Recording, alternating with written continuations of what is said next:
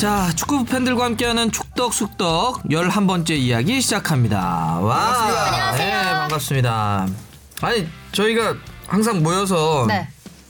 네 명이나 그 이상 특별 게스트가 오면 이렇게 해야 되는데 지난주도 그렇고 이번 주도 그렇고 한 명씩 꼭 빠지네요. 그러니까요. 완전 오늘 오셔서 제- 다행입니다. 오늘은 펑크가 다른 사람이 냈네 또. 그래도 예고하고 내셨으니까. 아, 제가 그 어, 다른 데서 또 푸토라고 하는 걸 하잖아요. 네네, 그래서 네. 그 다음 날 이게 월요일 날 축덕 축덕 숙덕을 하고 화요일 날 푸토를 하는데 화요일 날 제가 하는 거에 누가 바로 저희는 라이브로 하니까 아니 어제 왜 축덕 숙덕 안 하셨냐? 그래서 저는 그냥 바로 딱 보고 아, 저 사실 어제 늦잠을 잤습니다. 그랬더니 어 거짓말은 안 하네. 거짓말은 안 하네. 아, 그래서 제가 죄송합니다. 지난번에는 새, 그 아시안컵 있고 막 유럽리그 막 하느라고 좀 새벽에 4시인가? 아, 잠깐만 자고 일어난다는 게 그렇게 일어날 줄 몰랐어요.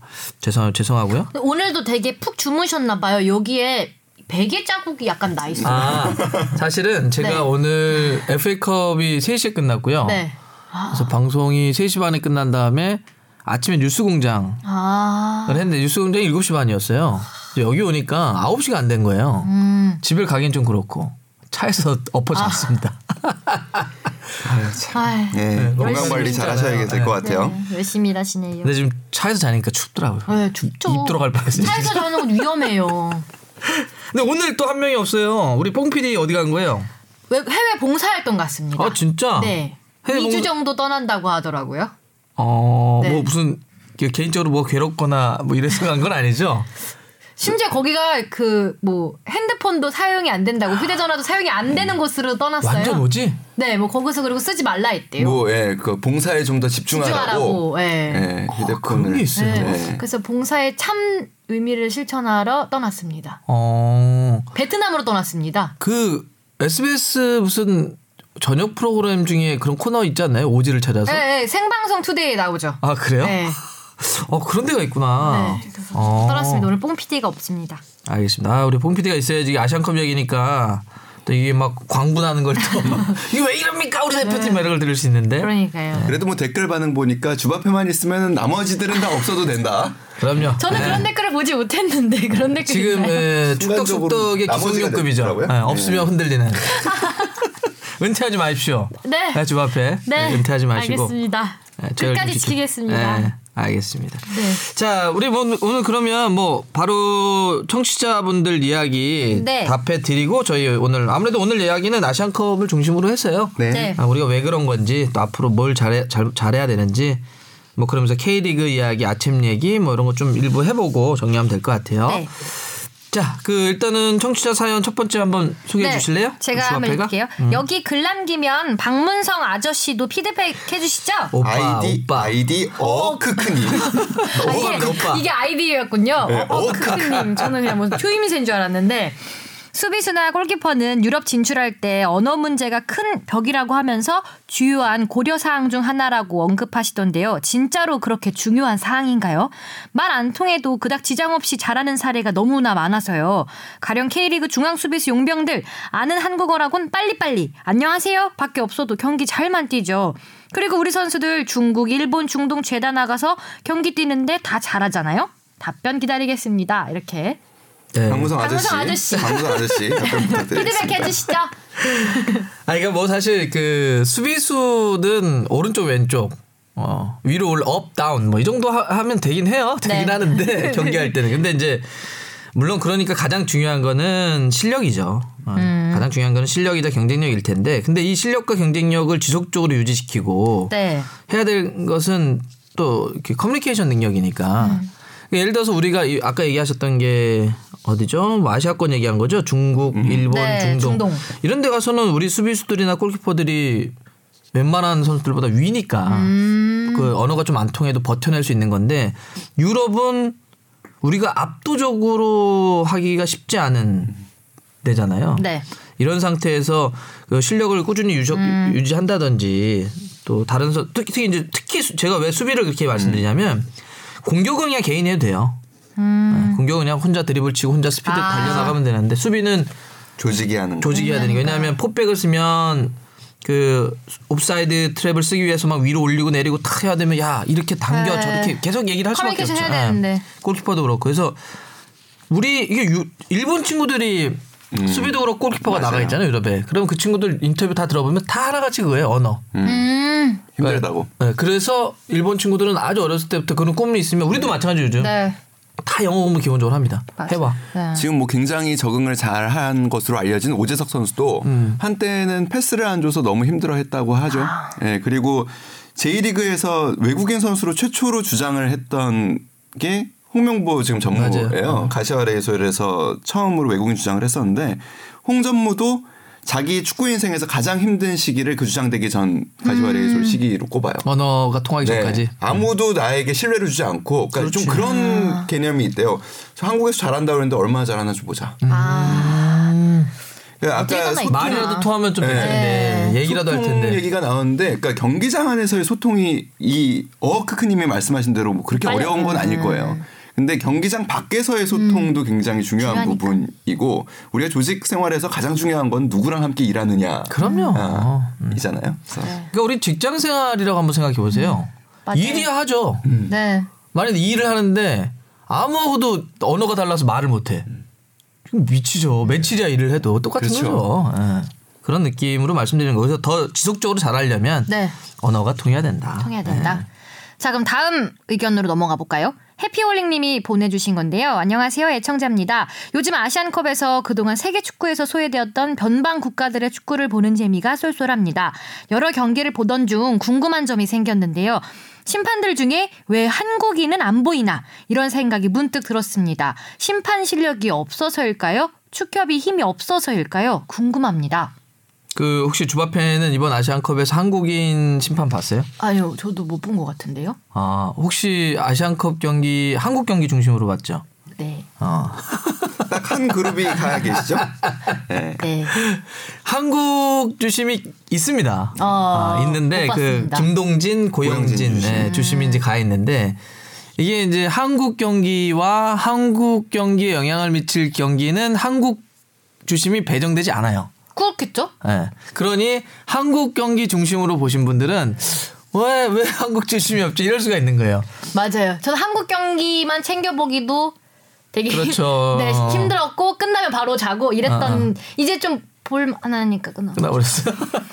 일단 아쉽게는 근데 토너먼트에서 배정을 못 받고 있어요. 그래서 저도 그 부분이 좀 궁금해서 취재는 해봤는데 아, 배정을 받기 쉽지 않은 것 같아요. 네, 지금 그 한 그룹으로 가죠. 이제는 맞아요, 맞아요. 팀으로. 네, 아까, 아까 소통 계속 나갔는데 심판 사이의 소통이 또 중요해지다 보니까 우리가 조가 2010년 월드컵까지는 어 이제 뭐 대륙별로만 묶어주기도 했었는데 이제는 아예 팀을 묶어서 한 팀이 그룹으로 가요. 그래서 우리도 아까 김동진, 고영진 주심 얘기했는데 그러니까 팀은 두 명의 주심과 두 명의 부심으로 이루어진 네 명의 한 조로 가는데 어 이번에 지난- 골라인도 네. 있지 않나요? 골라인 아 육심. 네. 예, 예. 네. 그, 그 이제 대기 부심이라고 하나요? 예, 뭐 아무튼 골라인 부심. 네, 골라인 뭐 부심이 있는데 아무튼 이번에 배정을 토너먼트에서는 못 받고 있어서 조금은 어떻게 보면은 아까 얘기한 축협이 힘이 없어서일까요? 힘이 없어서는 아니겠지만 이 부분도 물어보니까 헤게모니 싸움이 있더라고요. 아. 전통적으로 아시아에서 축- 심판 육성을 가장 잘하는 나라는 일본. 음. 그리고 그 다음이 한국으로 인재 풀에서는 알려져 있었는데 지금은 중동이 많이 올라갔다고 그래요. 음. 오. 지난 러시아 월드컵 때는 한국 심판이 한 명도 못 갔어요. 네. 어. 일본은 갔고. 네. 그래서 이거는 그때 문제가 사실 그때 많이 제기가 네. 됐었죠. 이게 음. 어, 축구 산업을 키우려고 한다면 그럼요. 선수, 지도자, 뭐 미디어 이런 게 다 발전해야 되지만 심판이라고 하는 것도 중요한 영역이니까 해야 되는데 요거는 좀 생각을 해봐야 될 것 같아요. 음. 월드컵하고 똑같은 시스템인데 조별리그를 치러서 잘하는 팀이 토너먼트에 올라가는 것처럼 심판들도 조별리그 때 잘 진행한 사람들을 인사고가 평점을 내려서 위로 올리는 거예요. 오. 그러니까 미리 정해놓는 게 아니에요. 16강 때 맞아요. 너희들이 해가 아니라 조별리그 한 거 보고 딱 아. 저- 네, 평점 매겨서 어 어디 어디 주심들 16강 이상부터도 봐 이렇게 하는 거예요. 아. 그래서 결승전을 본 주심은 엄청 그 대회에서 가장 제일 잘한 사람이네요. 사람을 올려서 그래서 그 결승전 끝나면 그 심판에게 베스트 주심상을 주는 거예요. 오. 네, 그래서 지금 우리가 이 두 명의 심판을 배출해내긴 했지만 올라가지 못했다라고 하는 건 좀 그렇게 해석해야 되겠죠. 그러니까 당시에 지난해 러시아 월드컵 준비를 했던 김종혁 주심 김종혁 네. 주심이 건강상의 이유로 지금 현재 현직에서 좀 빠져 있는데 음. 건강 문제를 좀 회복하면 다음 카타르 월드컵에서는 충분히 활동할 수 있을 거라고 얘기를 또 하더라고요. 그리고 카타르 음. 나와야죠, 월드컵에서 나와야죠. 혹시라도 참가국 수가 늘어나면 심판 참가인도 늘어나기 때문에 음. 우리가 지난 다음 월드컵에서는 우리 주심이 활동하는 모습도 볼 수 있지 않을까 기대하고 있습니다. 제가 기억하는 아마 우리 심판이 월드컵 처음으로 나간 거 94 미국 월드컵으로 알고 있는데 박 무슨 심판인데 제가 이름이 지금 생각이 안 나네. 어쨌든 네. 예. 이 주심은 2002년이 마지막이고요. 음. 그때 부심으로 처음에 갔던 게 아마 제가 알기로는 94 같은데 그건 나중에 확인 좀 해봐야 되겠네요. 네. 네. 그리고 부심은 2010년 정해상 심판이 마지막입니다. 어, 네. 자, 세 네. 번째. 세 번째. 코리안 러브렌님이라고 읽으면 되겠죠? 러브렌. 네, 로브렌. 네. 축구를 좋아하는 시각장애인 대학생입니다. 안 보이는데 어떻게 경기를 보나 생각하시겠지만 약간의 시력이 있는 저시력이라 중계방송을 보고 들으며 즐기고 있습니다. 네, 질문 드립니다. 현장감을 느껴보려 경기장을 자주 찾는 편인데요. 시력이 나쁘다 보니 현장에서도 중계 방송을 켜놓고 들으면서 즐기곤 합니다. 하지만 다들 아시겠지만 중계 방송은 딜레이도 있고 현장 상황에 따라 버퍼링도 심합니다. 유럽의 경우 물론 구장마다 다르겠지만 시각장애인들을 위해 장내 중계 방송을 들을 수 있는 좌석이 마련돼 있는 것으로 압니다. 이와 관련한 질문인데요. K리그에도 장내 중계 방송이 지원되는데 제가 모르고 있었던 건지 아님 지원할 계획이 있는지 궁금합니다. 네, 항상 응원합니다. 어, 이렇게 보내주셨어요. 네, 네, 네. 이거 너무 혹시- 반가운 네네. 질문이어서 그리고 네. 저도 제가 장애인 체육도 담당하고 있기 때문에 아, 그래요? 그리고 영국에 있을 때 이 부분도 되게 제가 궁금해서 많이 관심 있게 보던 부분이에요. 그래서 영국에서는 보면 아, 우리 이 기자가 정말 모르는 게 없어요. 아니에요. 그 어. 잘 됐으면 관심 있는 관심. 있는 부분. 음, 음. 그래서 그 지원 프로그램들이 있는 구단들이 있어요. 오. 네, 네, 네. 그래서 보통은 라디오 주파수를 이용을 하거나 아니면 우리가 하는 것 같은 팟캐스트를 에, 라이브로 들을 수 있게 해주는 거죠. 음. 근데 대부분의 장애인 정책들이 어, 신체 장애인들에게 사실 초점이 맞춰져 있는 게 그렇죠. 사실이에요. 맞아요, 맞아요. 그래서 영국 BBC 같은 공영 방송은 이 부분에 대한 문제 제기를 끊임없이 해요. 음, BBC 답네요. 네, 그래서 뭐 시각 장애인을 위한 배려는 이 정도 기준이 충족돼야 되는데 안 된 구단은 이만큼이다라는 거를 매년 보고를 해요. 보도를 하고. BBC 참 그런 거 잘해. 네, 그래서 2017년에 프리미어리그 구단들이 합의를 합니다. 어, 우리 일정 수준의 이상은 우리가 시각 장애인을 위한 지원 프로그램 된다. 그리고 그리고 신체 장애인을 위한 좌석을 마련하자 음. 이런 동의를 하고 우리 현실은 어떤가를 음, 좀 알아봤더니 아직 시각 장애인을 위한 음, 우리의 배려는 아직 없고 우리 역시 신체 장애인을 위한 배려는 현재 음. 뭐 있죠. 이루어지고 예, 있습니다. 뭐 그래서 휠체어를 해서 바로 거기서 관람할 수 있거나 이런 구간들이. 네, 저도 이제 경기장에 가서 최근에 이제 경기를 많이 봤었으니까 그때마다 생각한 게 이 부분이긴 했거든요. 왜 장내 중계 방송을 보는 건 없, 이렇게 다들 이렇게 안들 다들 이제 뭐 이렇게 핸드폰으로 따로 중계 방송을 틀어놓고 경기도 보잖아요. 음, 그렇죠. 네, 근데 저는 그 왜 그렇게 하지 되게 불편하다라고 생각을 했었는데 또 생각해 보니까 일반인도 이렇게 불편하다고 느끼는 사람들이 있는데 이게 또 이렇게 시각 장애인 분들이나 다른 음. 분들은 더 불편하게 느꼈을 수 있겠네요.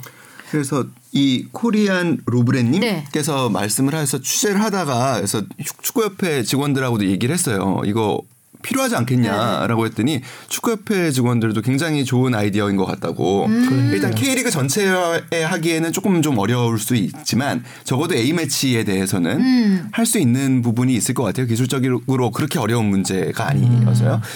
고민을 한번 해보겠다고 얘기를 하더라고요. 있으면 훨씬 더 재밌게 볼 수 있을 것 같아요. 네. 축구를. 이건 또 우리 코리안 로브레님이 얘기하셔가지고 이걸 또 이 기자가 또 갖고 가서 또 협회랑도 얘기를 하고 이렇게 된 거니까 네. 정말 좋은 질문 주신 것 같고요. 많은 참여 부탁드립니다. 그리고 네. 그 제가 예전에 들었던 것도 한 분이 이렇게 청각 장애가 좀 있으신데 그 얘기를 하시더라고요. 이렇게 저희 청각 장애가 있으니까 이렇게 어 중계나 해설을 듣고 싶은데 내용을 듣고 싶다는 거예요. 근데 저, 우리 그런 게 없잖아요. 우린 다른 거는 예를 들면 뭐 수화라든지 이런 걸 네. 통해서 해주는데 왜 스포츠 중계는 수화 같은 걸 해줄 생각이 없으시냐. 그래서 어쩌면 비장애인으로서는 전혀 생각하지 못했던 네, 거잖아요. 그러네요. 근데 그분 입장에서는 왜 스포츠는 왜안 아. 해주세요? 근데 어 그렇더라고 생각해 보면 그분들에게도 당연히 중계나 해- 이 경기에 대한 장면의 해설이나 이런 네. 거를 충분히 예, 들을 권리가 있으신 건데 그래서 이런 부분들은 우리가 정말 그동안 생각하지 못했거나 예, 이런 거니까 많이 생각을 좀 해봐야 네. 되는 문제인 것 같아요. 어, 말씀하시니까 생각나는데 음. 최근에 미국에서는 랩 공연을 수화로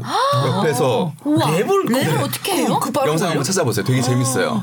그래서 그 옆에서 굉장히 빠르잖아요. 그래서 정말 그 수화하시는 분들도 정말 땀을 뻘뻘 흘리시면서 이렇게 수화를 하세요. 아, 요새 뭐 그런 장면들 랩은 아니지만 많긴 하죠. 막 네. 격정적이고 열정적인 걸 막 해주실 때. 네, 그리고 공연, 연극에서 이제 수화로서 이제 전달해 주시는 분이 생겼고 제가 인상적이었던 것 중에 하나가 사실 우리 서울 월드컵 경기장에서도 한 번 했던 거긴 한데 음, 전광판에 데시벨을 계속 표시를 해줬었어요. 아 얼마가 좀 올라가고 있다. 관중 소리를 그래서 색깔로 표시가 되게. 네, 네. 근데 그걸 왜 하나 이렇게 물어봤었더니 시각장애인, 아 청각장애인에게는 되게 좋은 자료가 될 수 있다고 분위기를 아, 지금 막 확 고조되고 있냐? 네. 그래서 그 지금 근데 최근에는 제가 본 기억이 없는데 아무튼 그런 시도도 그러니까. 충분히 해볼 만한 시도인 것 같아요. 그러니까. 예. 이게 우리가 이렇게 보면 음 우리가 이게 서로가 서로를 좀 배려하는 게 좀 약하긴 하잖아요. 네. 좀 부족한데 그런 것들을 다 함께 더불어가는 세상이니까요. 했으면 좋겠습니다. 네. 자, 그러면 청취자분들의 질문은 요 정도에 정리를 한번 해보고요. 네. 자, 오늘 아무래도 뭐 가장 큰 덩어리는 야. 이게 이렇게 빨리 끝나나요, 이 대회가? 물론 이 대회는 지속되고 있지만 우리에게 네. 이번 대회는 끝이 나버렸어요. 아시안컵 이야기인데 네. 아니 왜 그런 거예요 주바페 이거 왜 그러신 것 같아요 왜 그런 것 같아요 저- 예, 우리 왜 떨어졌어요 그러게요. 네? 떨어질 거라고 생각 못했습니다. 저는 8강에서 떨어질 떨어질 거라고 생각한 분이 있을까요? 그러니까요. 8강에서 네. 뭐 우승을 못할 거야라는 분은 있을 수 계셨겠지만 저 심지어 이제 부랴부랴 불금이었죠 8강이. 음. 그래서 되게 막 열심히 다 하고 밤에 진짜 불이 나게 집에 와서 치킨을 딱 시키고 치킨과 함께 이제 축구를 보겠다고 모든 준비를 마치고 이제 신나게 봤는데 예. 제 뜻과 좀 제가 괜히 치킨을 시켰나라는 생각도 들고 그럴 때 있잖아요 내 괜히 괜히, 괜히- 뭘 괜히- 했나 그러니까 내 괜히, 괜히- 왔나 내가 보면 지던데 네, 뭐 괜히. 유난 떨었나 싶기도 하고 그냥 그렇게 마음이 드는 아쉬운 음. 경기였습니다. 네.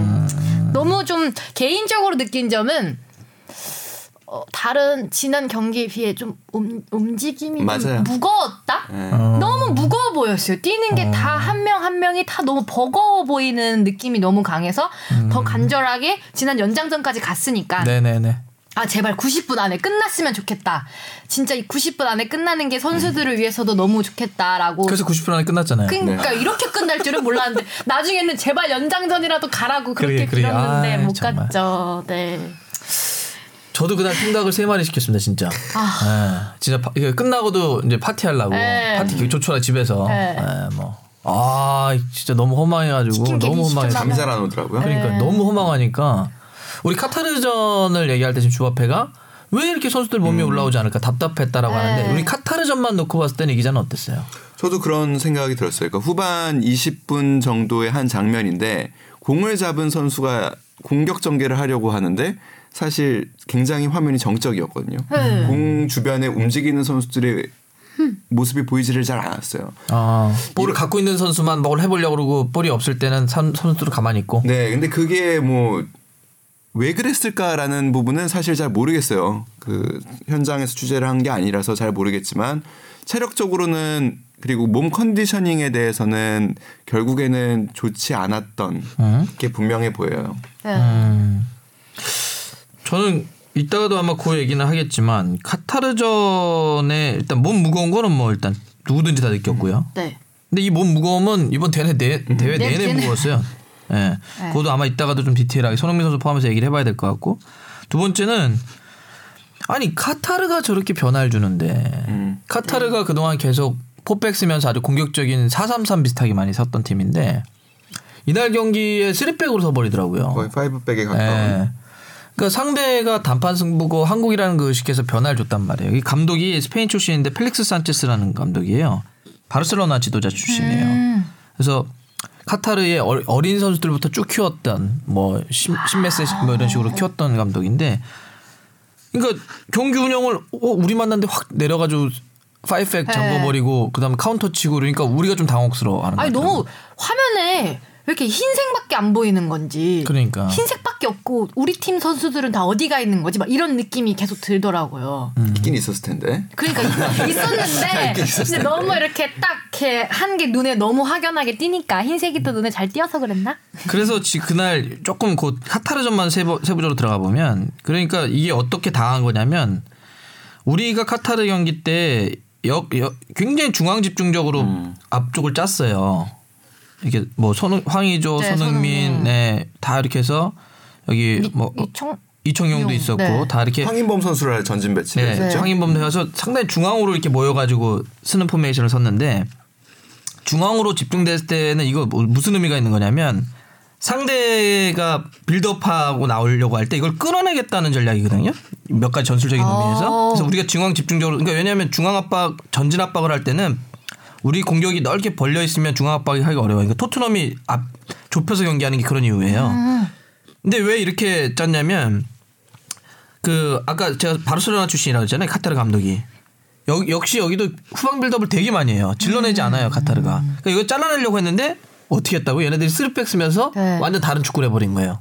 그러면 중앙 집중을 했기 때문에 우리가 빨리 전략을 수정해서 측면 쪽으로 넓게 벌려야 돼요. 벌렸어야 되는. 못 벌리더라고 저기서 손흥민 선수가 왜 계속 측면 쪽으로 왜 아, 왜 작전 지시를 안 내리는지 모르겠는데 이런 식으로 상대 카타르는 변화를 줬는데 우린 그 변화에 능동적으로 변화를 주지 못하면서 좀 무너져 버린. 그리고 카타르 경기가 보면, 네. 카타르가 그렇게 우리가 만만히 볼 팀은 아니에요. 그러니까 아, 우리가. 역대로 뭐 좋은 전적을 얻었다고 하더라도 카타르는 2022년 월드컵을 개최한 뒤에 국가적으로 엄청난 지원을 해요. 음. 그래서 유럽의 상당수의 지분 확보를 하고요. 벨기에 같은 경우에는 특히 외국인 보유 선수 제한이 없어요. 그래서 이런 팀을 이부 리그 같은 데를 인수를 해서 거기에다가 유펜. 네, 오이펜 아, 벨기에. 아예 오이펜이라고 그냥 하나? 어. 넣어버리고 이런 식의 그 정책적인 지원들과 투자를 엄청 많이 오랫동안 해온 팀이에요. 그래서 그 결실을 지금 보고 있다라는 생각이 들고 어, 우리가 만약에 최종 예선 혹은 그 전에 만난다면 절대로 쉽게 볼 상대는 아닙니다. 예, 뭐 일단 카타르 경기는 그 정도로만 얘기를 해보면 전체적으로 한번 먼저 넓혀서 네. 그러니까 저는 딱 한마디로 이래서 그러니까 축구는 역시 못하면 지는구나. 네. 이번 대회 못했어요. 저- 그러니까 다섯 경기를 했는데 시원 시원하다. 아 이 경기는 진짜 잘했다. 그나마 꼽으면 중국 경기인데 네. 그나마. 근데 중국 경기도 사실은 중국이 로테이션 썼잖아. 중국이 그 멤버를 좀 돌렸거든요. 저는 그 부분에서 말씀 동의하고요. 음. 그 부분을 조금 말을 갖고 비틀거나 조금 다르게 표현한다면 축구는 역시 못 달리면 지는구나라는 못 생각. 달리면 네. 못 달리면 축구는 저는 개인적으로는 격렬하게 몸이 부닥치는 운동이기도 하지만 뛰어야 된다라고 생각해요. 네, 좀 스피디하게 예. 달려줘야 빨라야 하는 네. 경기라고 한 생각하는데 우리가 뛸 공간도 만들지 못했고 네. 그리고 실질적으로 공간이 생겼을 때 뛰지도 못했고 음. 그러니까 지난 카타르전에서도 보면 손흥민 선수에게 전진 패스가 전달이 됐는데 손흥민 선수가 달려가다가 못 잡는 장면들이 제법 나와요. 네. 아 많이 느려졌구나. 뭔가 힘들구나라는 생각이 아, 확실히 일단 손흥민 개인이 네, 네. 네. 그런데 전반적으로 우리 속도가 그뭐 나중에 이제 벤투 감독은 빌드업의 속도라고 얘기하기를 했는데 그러니까 뛰지 못하면 속도가 처지면 이길 수 없구나라는 생각은 확실히 들었습니다. 음. 그 어때요? 아까 무겁다 그랬는데 다 무거웠어요? 딱 보기에. 네. 그러니까 그냥 좋은 선수 하나도 없었어요? 움직임이? 제가 뭐 보기에 그냥 주먹 그냥, 보기. 그냥 전반적으로 봤을 때 뭔가 그냥 되게 느린 느낌이었어요. 느린 그림을 보는 느낌? 아. 막 이렇게 격렬하게 막 그 축구 경기장을 막 이렇게 휘젓는 선수가 딱히 눈에 띄지 않았던 그러니까 뭐 음. 선수들의 마음은 엄청 휘젓고 싶었겠지만 몸이 따라주지 않는다라는 느낌을 받아서 계속 아 되게 좀 지쳤나 진짜 많이 지쳤나 또 그 전 경기가 또 연장전까지 갔었으니까 음, 더 많이 지쳤겠다라는 생각을 하긴 했는데 그래도 조금 아쉬웠죠 이게 어, 어. 뭔가 너무 지, 지친 느낌이 드니까 보는 저도 지치게 되더라고요 그러니까 응원을 하다가도 아, 보는 사람도 네, 지치더라. 응원을 하다가도 응원하다가도 어 진짜. 어. 내가 힘을 막. 이렇게 좀 더 뛰어줬으면 좋겠는데 아, 아. 뭐 물론 제가 뛰는 건 아니지만 그런 마음이 좀 들었던 경기였던 것 같아요. 손흥민 선수 얘기 나왔으니까 손흥민 선수의 갖고 있는 강점들이나 플레이 스타일이 있는데 뭐 양발 잘 쓰고 슈팅 잘 네. 때리고 뭐 이런 게 있는데 플레이만 놓고 보면 제일 우리가 경기 때 많이 보는 게 뭐냐면 스프린트를 되게 많이 보잖아요. 뭐예요? 순간 가속. 아, 그러니까 순간 팍 뛰는 안 거. 뛰는 거, 네. 이게 이제 손흥민 선수의 플레이의 그 스프린트 횟수가 그래서 항상 토트넘 경기를 보더라도 스프린트 횟수에서 손흥민 선수가 거의 탑을 찍어요. 그런 느낌 못 보던 그러니까. 것 같은데. 근데 이번 대회는 스프린트가 거의 안 나와요. 네. 근데 황의조 선수가 그건 되게 좋, 좋, 좋던데. 그러니까 앞에서 정말 황의조 선수가 네. 고군분투했던 느낌. 예, 혼자 그냥 막. 네. 근데 손흥민 선수가 그- 그나마 잘했던 경기가 중국 경기인데 그때도 스프린트로 한 게 아니잖아요. 좀 미드필더처럼 내려와서 그렇죠. 네. 힘 모았다가 한 번 뛰고 한 번. 뛰고 이런 동.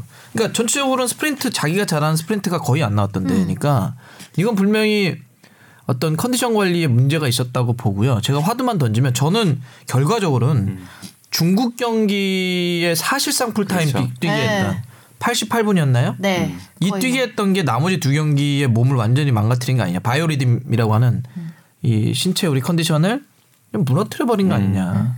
그 손흥민 선수의 인터뷰 대회 끝나고 약간 좀 되게 스스로를 자책하고 죄송하다는 마음을 담아서 했던 말이긴 하지만 이렇게 표현했잖아요. 너무 힘들어서 잠을 잘 수가 없었다. 체력적으로 너무 힘들어서. 어떻게 생각하세요? 손흥민 선수가 이만큼 안 나왔던 거에 대해서는.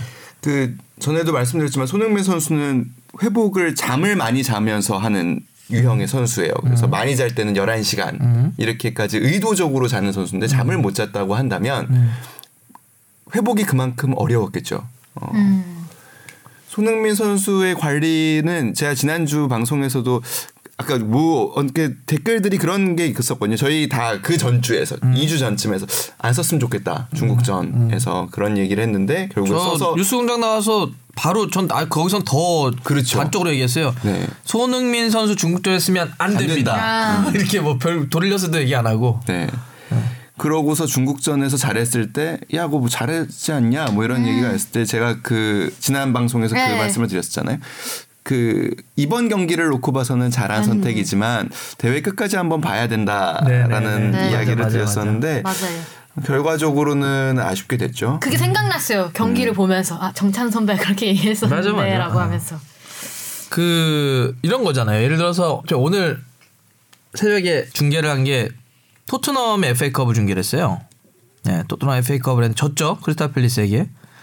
근데 지금 토트넘이 부상자가 굉장히 많아요. 많죠. 케인 알리 부상이고 또 로테이션 때문에 또 쓰지 못했던 선수 에릭센도 못 쓰고 이러면 좀 급하게 합류한 손흥민 선수를 후반이라도 뭐 뛰게 할수 있는 상황일 수도 있죠. 급한 마음에. 그러니까 근데 아예 엔트리에서 제외시키다라는 거예요. 음. 그러니까 우리하고 얼마나 달랐어요. 아시안컵 때는 그 메뉴 경기 다 뛰고 온 선수를 바로 네, 하루 정도 합류해서 하루 정도 있다가 선발. 예, 선발로 뛰게 해서 88분을 뛰게 했는데 여기는 다시 돌아온 선수에게 아예 쉬라고 그냥 엔트리 빼준단 말이죠. 이 같은 다른 선택이잖아요. 같은 상황 다른 선택. 뭐 여러 가지 그러니까 딱 맞춰서 볼 수는 없을 거예요. 왜냐면 네네. 토트넘에는 대체할 수 있는 선수가 그래도 있다라고 판단을 할 수도 있고 포체티노 감독은 벤투 감독은 주장인 손흥민 선수를 대체할 만한 또 심리적으로 이런 선수가 나왔는데 은쿠두가 손흥민을 대체할 거라 생각하진 않습니다. 여하튼 네. 네. 그래서 심리적으로도 그리고 정신적으로도 그리고 또 경기력적으로도 손흥민 선수를 대처할 사람을 찾지 못했을 거라고 생각도 좀 드는 부분도 있고 네.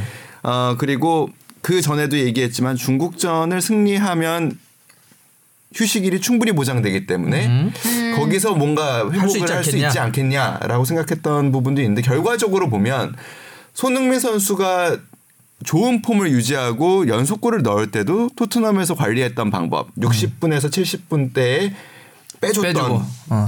그런 묘수는 조금 아쉽다 결과적으로 아 그러네 그러고 보니까 그렇죠. 네. 손흥민 선수를 90분을 다 뛰게 한 경기도 있지만 항상 보면 우리 팬들은 아쉬워하는 아 왜 지금 좋은데 왜 빼는 거야 포체티노가 왜 맨날 70분에 빼는 거야 이런 거였는데 실제 그러네 그 좀 패턴이 있었네요. 네 분명히 그렇게 뺐으면 거기는 매우 체계적이고 과학적으로 선수들의 몸 관리를 하고 있기 때문에 아마 그게 최적이라고 좀볼 텐데 2대 0이라는 스코어가 됐으면은 사실은 좀 뺐었어도 되지 않을까 저는 1대 0 때 빼서 된다고 봐요. 뭐 전 전반만 떼우고 쉬- 후반은 안 뛸 거라고 생각했었는데. 음. 예. 후반 저는 그 경기 중계하면서 계속 자 이젠 빼주죠.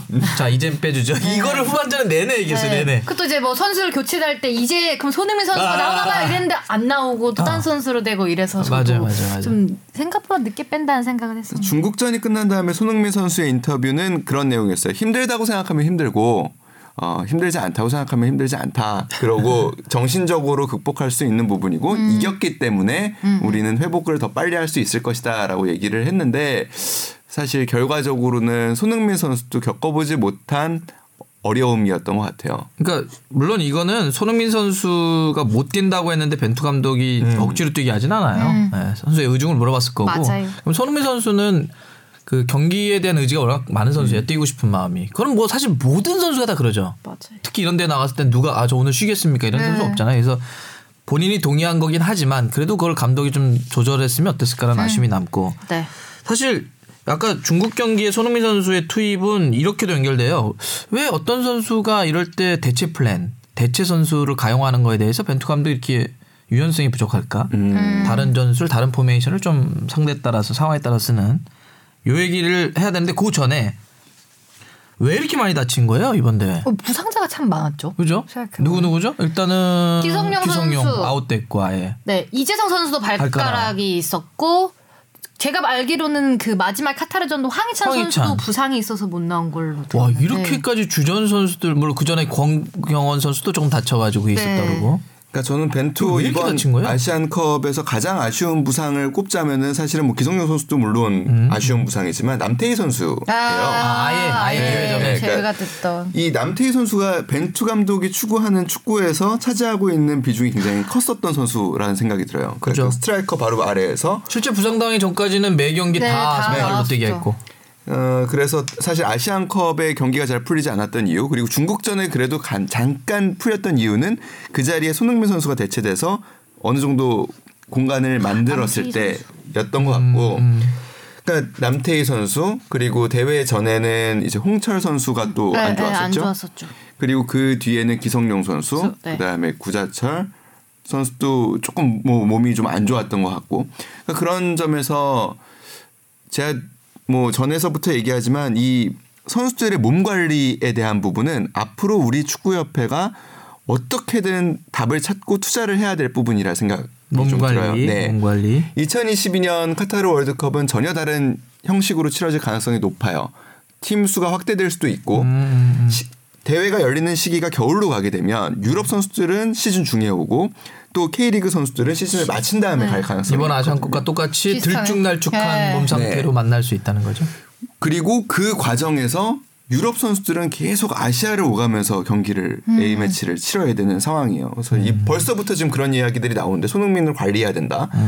기성용 선수가 89년생이죠. 89년생. 그렇죠. 이청용이 88. 네. 벌써 이 기성용 선수 지난번에 김영권 선수 나와서도 얘기했지만 무- 경기 한 경기를 뛰고 나면 무릎이 너무 아파서 힘들어 고생할 정도로 많이 망가졌다고 한다면 이 선수들에게 A 매치 100경기를 뛴다라는 게 얼마나 체력적으로 힘든 부담을 주는 거라는 건지 알 수 있거든요.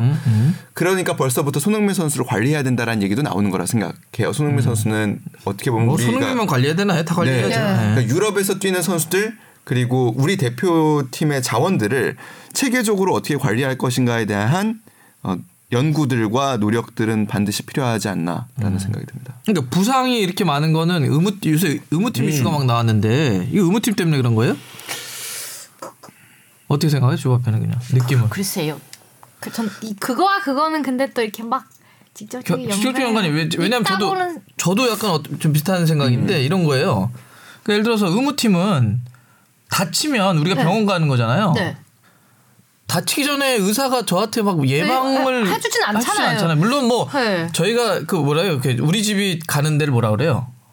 네? 주치의요? 주치의라 그러나 그런 데가 있으면 주치 네. 선생님이 항상 네. 저기 여기는 뭐 체질이 그렇고 내 네. 지난 이렇게 이렇게 할 수 있지만 우리가 대강 어떻게 그렇습니까? 그냥 다치면 병원 가는 거죠. 네, 다치면 병원 가는 거. 의무팀이 제가 알기로도 다치면 하는 거고 체력을 예방 저 저 저 부상을 예방하는 건 좀 종합적인 거죠. 피지오를 포함을 해서 감독이 훈련량 조절하고 그다음에 로테이션 쓰고 이런 걸 다 통해서 하는 건데 이게 근데 이 의무팀 이슈가 너무 크게 나와가지고 대회 도중에 그 마치 사람들은요 사람들은 아 의무팀 때문에 이번에 부상자가 엄청 나온 거구나. 아 그렇게 세- 세- 세- 근데 이게 맞아요?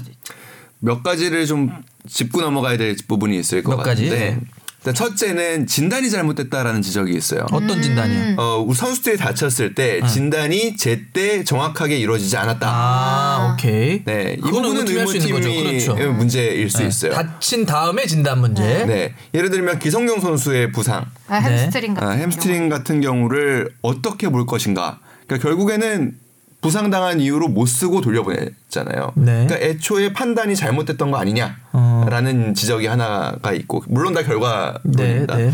그리고 또 하나 이재성 선수의 발가락, 발가락? 부상도 제대로 진단하지 못했던 거 아니냐라는 이제 문제 제기가 있어요. 음, 진단의 근데 문제. 네, 근데 이 부분은 전에도 제가 말씀드렸지만 모든 분야의 종합병원이 같이 다닐 수는 없는 거기 때문에 그렇죠, 대표팀에서 진단의 미스는 있을 수 있습니다. 그래서 제가 알기로는 뭐 지금 현재 대표팀 주치의가 흉부외과라서 못 본 게 아니라 네네. 실제로 흉부외과 주치의가 가더라도 국내의 다른 전문의들과 끊임없이 소통을 해요. 저도 알고 있어요. 네. 예. 제가 모르는 분야에 대해서는. 네. 네. 그래서 물어보고 사진도 보내고 요즘 뭐 정보가 워낙 그런 식으로 공유가 쉽게 되니까요. 그래서 그런 부분에서 아쉬움은 있을지 모르지만 결과적으로 팀의 진단의 네. 문제, 네. 부상 이후의 진단의 문제. 그렇다면 그 문제를 면밀히 볼 필요는 있겠죠. 지금 이제 대표팀이 들어오면 보고를 제대로 받고 어떤 문제가 있었는지 한번 들여다볼 필요는 있겠지만 이 부상자가 많은 게 의무팀의 문제라고만은 볼 수는 없다고 저는 생각을 해요. 네. 다만 외국은 이미 말씀드렸지만 스포츠 과학을 통해서 가장 스포츠 과학의 가장 중요한 목적이 부상 예방이라는 거거든요. 그렇죠. 선수들을 더 오래 많이 뛰게 제대로 뛰게 하는 것. 그리고 전에도 말씀드렸지만 근육 부상이라는 거는 절대적으로 근육을 과도하게 사용했을 때 발생합니다. 그런 점에서 보면 기성용 선수의 부상 같은 경우에는 아, 관리가 됐어야 되지 않나 사전 관리가 됐어야 되지 않나라는 생각이 듭니다. 그러니까 이건 좀 나눠서 봐야 되겠네. 의무팀이 진단을 못한 문제는 한번 지적해 볼 수 있다. 네. 하지만 부상자가 이렇게 네. 많은 건 다른 식의 전체적인 어떤 네. 그 부상 방지에 네. 대한 프로그램이나 아, 그런 어떤 프로세스가 좀 부족해서 그런 거지. 네. 이게 의무팀의 문제로만. 근데 지금 진짜 그렇다니까요. 막 돌아다녀 보면 저도 마찬가지로 아, 대회 그래요? 끝나고 어디 가면 얘 이거 부상만 그 의무팀을 축구협회가 그렇게 했으니까 그런 거 이게 축구협회는 다 안 돼. 뭐 이런 게요 지금 사람들은. 직접적인 연관까지 지을 문제는 아닌 것 같은. 근데 그러니까 이게 대중의 이슈는 그래요. 대중의 이슈는 지금 이건 의무팀 때문에 다 망친 거야. 음. 이렇게 좀 가 있더라고요. 그래서 의무팀의 문제는 또 그게 약간 안으로 들어가 보면 뭐 내부적인 어떤 이해관계라든지 계약 관계, 고용 형태 이런 거가 네, 또 다른 이슈가 다른 있으니까 있죠. 다르게 좀 풀어봐야 되는 문제들이 있는데 근데 그럼에도 불구하고 어쨌든 왜 이렇게 많았던 건지에 대해서는 부상자가 그냥 불운인가요? 불운? 그러면 의무팀 문제가 결정적인 게 아니라고 한다면 불운? 글쎄요. 일단은 어, 왜 이렇게 많지? 그러니까요. 황희찬 다친 건 좀 황당하지 않아요? 황희찬 선수도 그렇죠. 예. 왜 안 나오나 저는 저도 궁금했거든요. 처음에는 예. 처음에. 원래 이제 부상 정보는 막 흘리진 않거든요. 네. 왜냐하면 상대도 또 파악할 수 있으니까. 네, 근데 그런 식의 구상 관리라는 큰 틀에서 보면 저는 그 AT 팀 우리 물리치료 팀에서도 사실 물리치료 팀에서 두 명이 대회 네. 도중에 나오고 네. 국내에 있던 분들이 또 다시 가고. 합류한 거잖아요. 네. 절대로 일어나서는 안 될 일이라는 생각은 들어요. 그렇죠. 그 부분에서는 협회가 비판을 받아야 네. 되는 네. 거라 생각해요. 왜냐하면 그 두 분의 능력과 두 분의 능력이 정말 일치한다 하더라도 선수들은 대회 기간에 같은 사람에게서 치료를 받는 것이 부상 회복에 더 나을 수 있습니다. 이건 음, 그래서 네. 그런 점을 생각한다면 분명히 협회가 대회 기간에 이렇게 의무팀이 바뀌는 결국에 비판을 받을 빌미를 제공한 거는 분명해 보입니다. 음. 하, 이거 이건 정말 이번에 들어오면 더 알아보긴 해야 되겠지만 왜 그래도 그럼 이게 의무팀의 문제도 아니고 다른 문제가 결정적인 게 아니라고 한다면 이게 불운 불운일까? 불운일 수도 있죠. 이렇게 부상자가 집중되는 게 불운일 수도 있겠지만 다른 이유가 혹시 없었나? 근데 저는 그 다른 이유 중에 하나가 이런 거예요. 예를 들면 뭐냐면 그러니까 제가 확인을 더 해봐야 된다는 거잖아요. 그러니까 요거랑 자연스럽게 또 이어갈 수 있는 주제인데, 그러니까 웬만해서는 선발을 잘 바꾸지 않았어요. 음. 아, 네, 그렇죠. 네. 웬만해서는 바꾸지 않았어요. 진짜 부상 당하거나 맞아요. 이러지 않는 이상은 계속 어떤 선수들로 그냥 갑니다. 네. 저는 이런 게 혹시 무리한 아, 몸의 하중으로 가면서 쉬어야 될 쉬게 해줘야 될 선수를 쉬게 하지 않고 어 그, 이런 과정에서 결국 몸에 무리가 가서 한 결국 이것도 약간 감독의 스타일 그러니까 우리가 얘기하는 포메이션과 전술의 단조로움, 선발 라인업이 자, 잘 바뀌지 않는 거의 어떤 여파도 있는 것이 아니냐. 그냥 부르는 정도로만 딱 치기에는 좀 그런 게 있지 않냐. 요건 어쨌든 제 그냥 예 합리적 궁금함.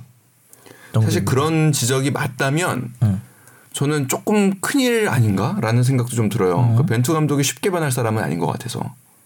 고집 있죠. 예. 원래 포르투갈 할 때도 고집 있는. 저도 늘좀 해. 제가 느끼기에도 매번 말씀드렸지만 잘 안 바꾸시는 것 같아요라고 늘 얘기했었는데 이번에도 거의 선발 라인업이 거의 변화가 없었고 음. 누가 다치지 않는 이상 네, 잘안 바꿔요. 거의 안 바뀌시니까 네 아, 그거는 그래도 뭐 크게 바뀌지 않을 것 같기도 하고. 그래서 뭐 지금 이야기하는 전술이나 포메이션의 단조로움? 뭐 이런 걸 한번 얘기해 보- 봐야 될 것 같은데 저는 일단 화두부터 던지면 이 방향성에 대해서는 뭐 크게 크게 부정적이진 않아요. 뭐 후방 build-up을 뭐 하, 하겠고 만들어가는 축구를 하고 뭐 앞쪽에서도 썰- 썰어 들어가고 뭐 이런 거에 대해서는 요즘 축구의 흐름 대세적인 흐름이니까.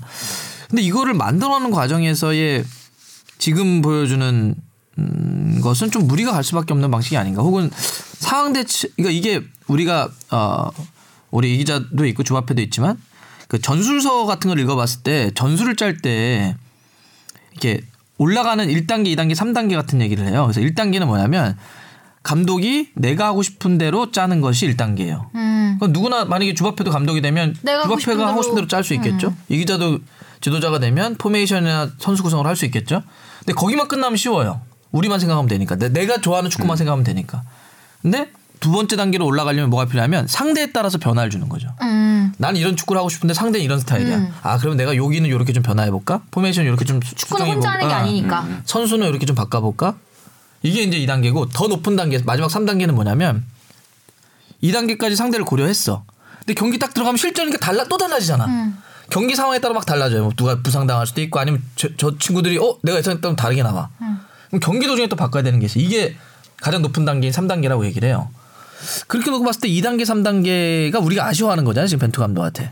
이 플랜 A는 알겠어요. 당신이 하고 싶은 축구에 대한 느낌을 알겠고 내용도 알겠어요. 그런데 조금 더 유연함을 가져야 되지 않을까요? 라고 하는 거예요. 이런 것에 대해서는 어떻게 생각해요? 벤투 감독에 대한 이런 지적들. 과거에 놓고 보면 2012였죠. 포르투갈이 4강에 올랐던 대회.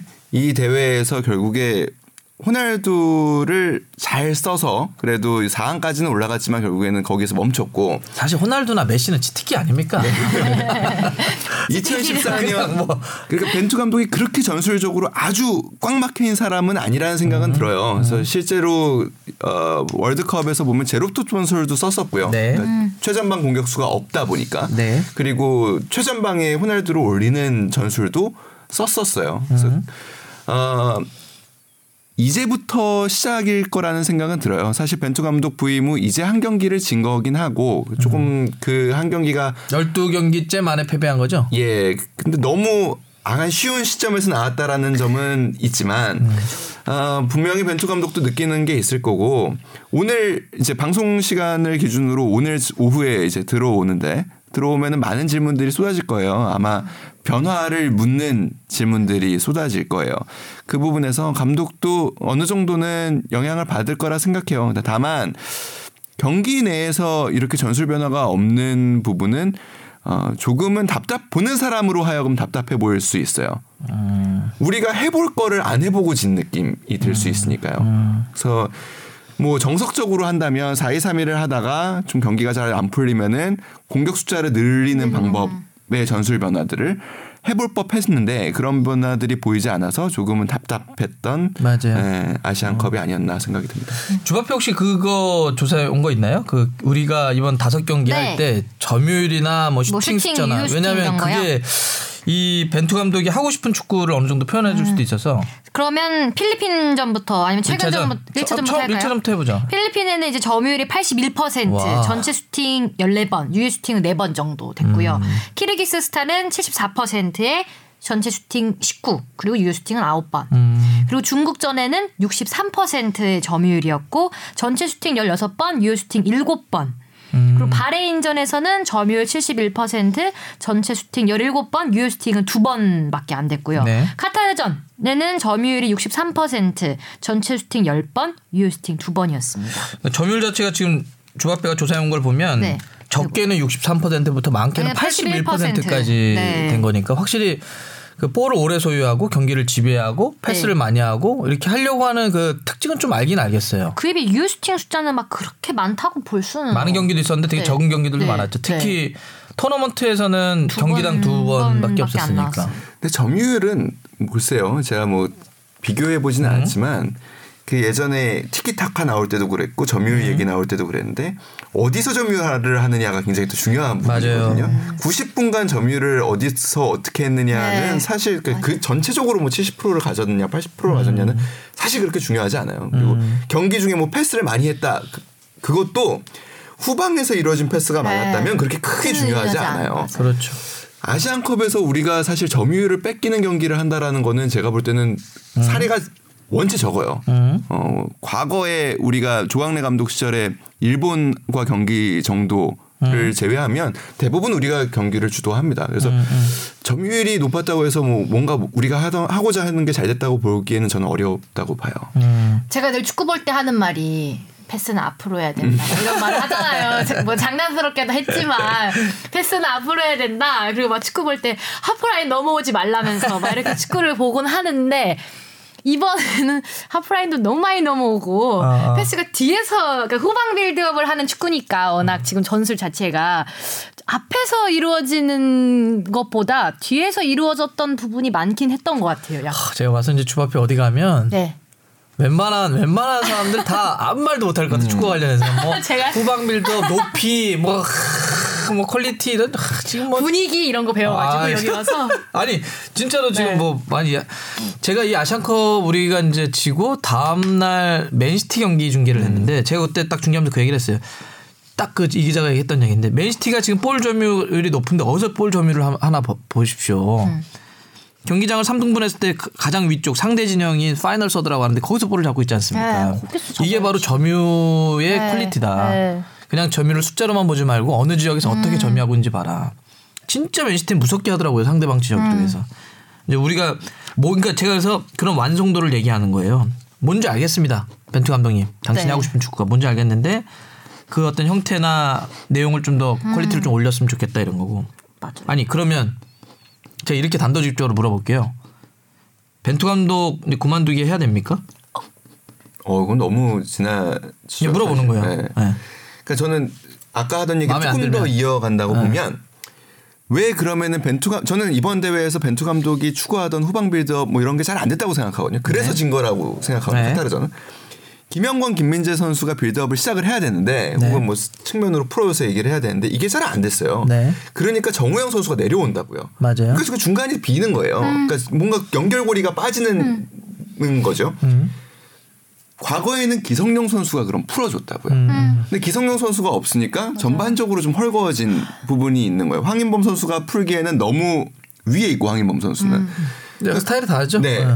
그러니까 그런 점에서 보면 어, 기성용 선수의 빈자리를 어떻게 메울 것인가가 앞으로 벤투 감독이 풀어야 할 숙제일 음. 거라는 생각이 들고 뭐 글쎄요 모르겠어요. 그러니까 2015년 아시안컵이 끝난 다음 직후에 2월 제가 날짜도 정확하게 비슷하게 기억할 텐데 2월 7일 정도로 기억하는데 기성용 선수를 스완지에서 만났었거든요. 음, 음. 지금 한국 축구가 뭐 그 당시에 이제 되게 반전을 했던 시기였으니까 분명히 어려운 시기가 온다. 우리가 앞으로 어렵 그러니까 우리가 월드컵 예선을 준비하면서 안 어려웠던 적이 없었다. 이때 어떻게 우리가 풀어나갈 것인가가 훨씬 더 중요하다. 어려움을 잘 극복했을 때 팀은 더 강해진다라고 얘기를 했거든요. 음. 지금 이제 뭐 벤투 감독이 와서 아직 1년도 채 되지 않았고 아직 지난번에 박무성 의원도 그런 얘기를 했지만 아직 벤투 감독의 색깔이 드러나지 않았다고 생각해요. 어, 하려는 게 그러니까 우리 학습 목표 음. 정도만 드러난 거고 음. 거기까지 가는 길이니까 좀 볼 필요는 있겠죠. 그리고 어, 벤투 감독도 분명히 소통을 해야 될 거예요. 음. 누구랑요? 팬들과도 그렇고 음. 언론과도 그렇고 그래서 적극적으로 설득을 해 나가야 된다고 생각해요. 음. 그게 감독으로서의 역할이라고 생각해요. 나는 지금 잘하고 있는데 니네 왜 나한테 이렇게만 얘기해? 이거 아니야. 음. 라고 화를 낼 게 아니라 적극적으로 상대는 지금 뭐 미디어는 팬은 이렇게 이런 부분에서 답답함을 느끼고 있으니까 혹은 뭐 적극적으로 참아주세요. 내가 언제까지 하겠습니다. 라는 소통은 필요해 보여요. 음. 주바편 어때요? 그만두게 해야 됩니까? 아니면 아니 뭐 저도 그런 부분에서는 너무 섣부른 판단이라고 어, 어. 생각하고 그 선수들 인터뷰를 뭐 경기 끝나고 이번 대회 끝나고도 인터뷰를 보면 선수들 사이에서의 그 감독에 대한 신뢰나 이런 것들은 나쁘지 않다고 느껴졌거든요. 선수들이 이제 배- 감독에 대한 뭐 믿음? 믿음 이나 이런 부분들이 딱히 뭐 선수들이 불만을 크게 가지고 있는다고도 저는 못 느꼈어서 개인적으로 지금은 뭐 진짜 뭐 부임한 지 얼마 안 되시기도 했고 그렇게 선수 일단 선수와 감독 간의 관계에 문제가 없다면 그런 부분에서 앞으로 더 좋은 모습이 나오지 않을까라고 생각합니다. 이렇게 한 경기 한 경기마다 평가를 내리고 뭐 경기 경기가 졌으니까 뭐 그만두 이렇게까지 말하는 건 너무 급하다고 생각해요. 음. 네. 이거 똥머리는 왜 한 거예요? 네? 왜요? 이거 왜, 그 왜 하는 거예요 그런 건? 되게 편하고 좋아요. 아 그래요? 네. 어. 관심 있으세요? 한번 해드릴까요? 아니, 저- 된다고요? 제가 지금 아니, 가능하다고요, 보고 그게? 네. 왜요? 저 그거 하려면 약간 오랑캐 같이. 제 맞아요. 상투. 상투. 어 왜요? 되게 편한데? 아, 그래요? 저도 그냥 주사 한번 세게 맞았다 생각해야 될것 네. 같아요. 예, 지금 물론 저희 비온지 땅 굳는다 이렇게 생각하죠. 그 초반에 저희 그런 얘기 하지 않나요? 이 대회에서 우승하면 물론 좋죠 여러 가지로 굉장히 좋은데 음. 예, 이 대회가 뭔가 아, 뭔가를 결정하는 큰 의미의 뭐 아, 이건 네. 아니었으면 좋겠다 과정으로 좀 봐야 되는데 아 근데 그 조금만 더 올라가지. 조금 아쉬워요. 아쉽죠. 네, 예, 아쉽고. 조금만 더 올라가지. 아쉽긴 하죠. 아무튼 2023년 다음 대회죠. 다음 네. 대회를 꼭 우리가 개최를 했으면 좋겠어요. 음. 그거 어떻게 돼요 진짜 개최권? 5월에 결정이 돼요. 아 5월에 결정돼요. 얼마 안 다음 남았네. 아시안컵 그게 지금 어디 어디랑 붙는 거예요? 중국, 한국 2파전. 근데 제가 볼 제가 취재한 바로는 우리 가능성이 굉장히 높다고. 어 진짜요? 네. 어떻게 우리가 중국하고 그런 거 요새 경쟁하면 쉽지 않잖아요. 쉽지 않은데 뭐 열심히 뭐가 있어요? 다른 선이? 예, 이기자 무슨 싸우자? 부수자 뭐 이렇게 뭐서 끈을 땡기나 보네. 네. 부수자. 아니 그 작가 아까 기성용은 그럼 누가 매- 메워야 돼요? 구- 지금 은퇴하는 선수들이 기성용, 구자철, 은퇴 하, 하신대요? 예, 뭐 얘기가 원래 기성용은 하려다가 뭐 이번에 이제 아시안컵 정도로 본 거고 기- 구자철도 한다고 얘기를 했죠 스스로. 구자철 선수는 분명히 얘기를 했고. 네, 얘기를 했고 이청용 선수는 코멘트는 안 했죠. 네. 그리고 기성용 선수는 그 소셜 미디어 인스타그램에 어, 모든 게 끝났다라는 네, 뜻을 올렸지만 글쎄요 그 뭐 워낙 이런 식으로 우리 표현으로 니주 까는 걸 좋아하는 선수니까 좀 봐야죠. 이주가 뭡니까 저게? 이청용 선수 더 보고 싶은데. 아 그래요? 네. 그러니까 만약 이렇게 은퇴한다고 했을 때 지금 뭐 다 중요한 선수들이긴 하는데 이번에도 전술상으로 놓고 보면 기성용 선수의 공백이라고 하는 게 현재는 대치되기가 좀 어렵잖아요. 네. 다른 포지션에 비해서는 네. 누가 메워야 돼요? 여기는 제가 봐서는 메우지 못하면 되게 한, 힘- 왜냐하면 또 이거는 벤투 감독이 후방 빌드업을 많이 하는데 거기에 아주 또 핵심적인 역할을 하고 있는 포지션이라 이거 어떻게 해야 돼요?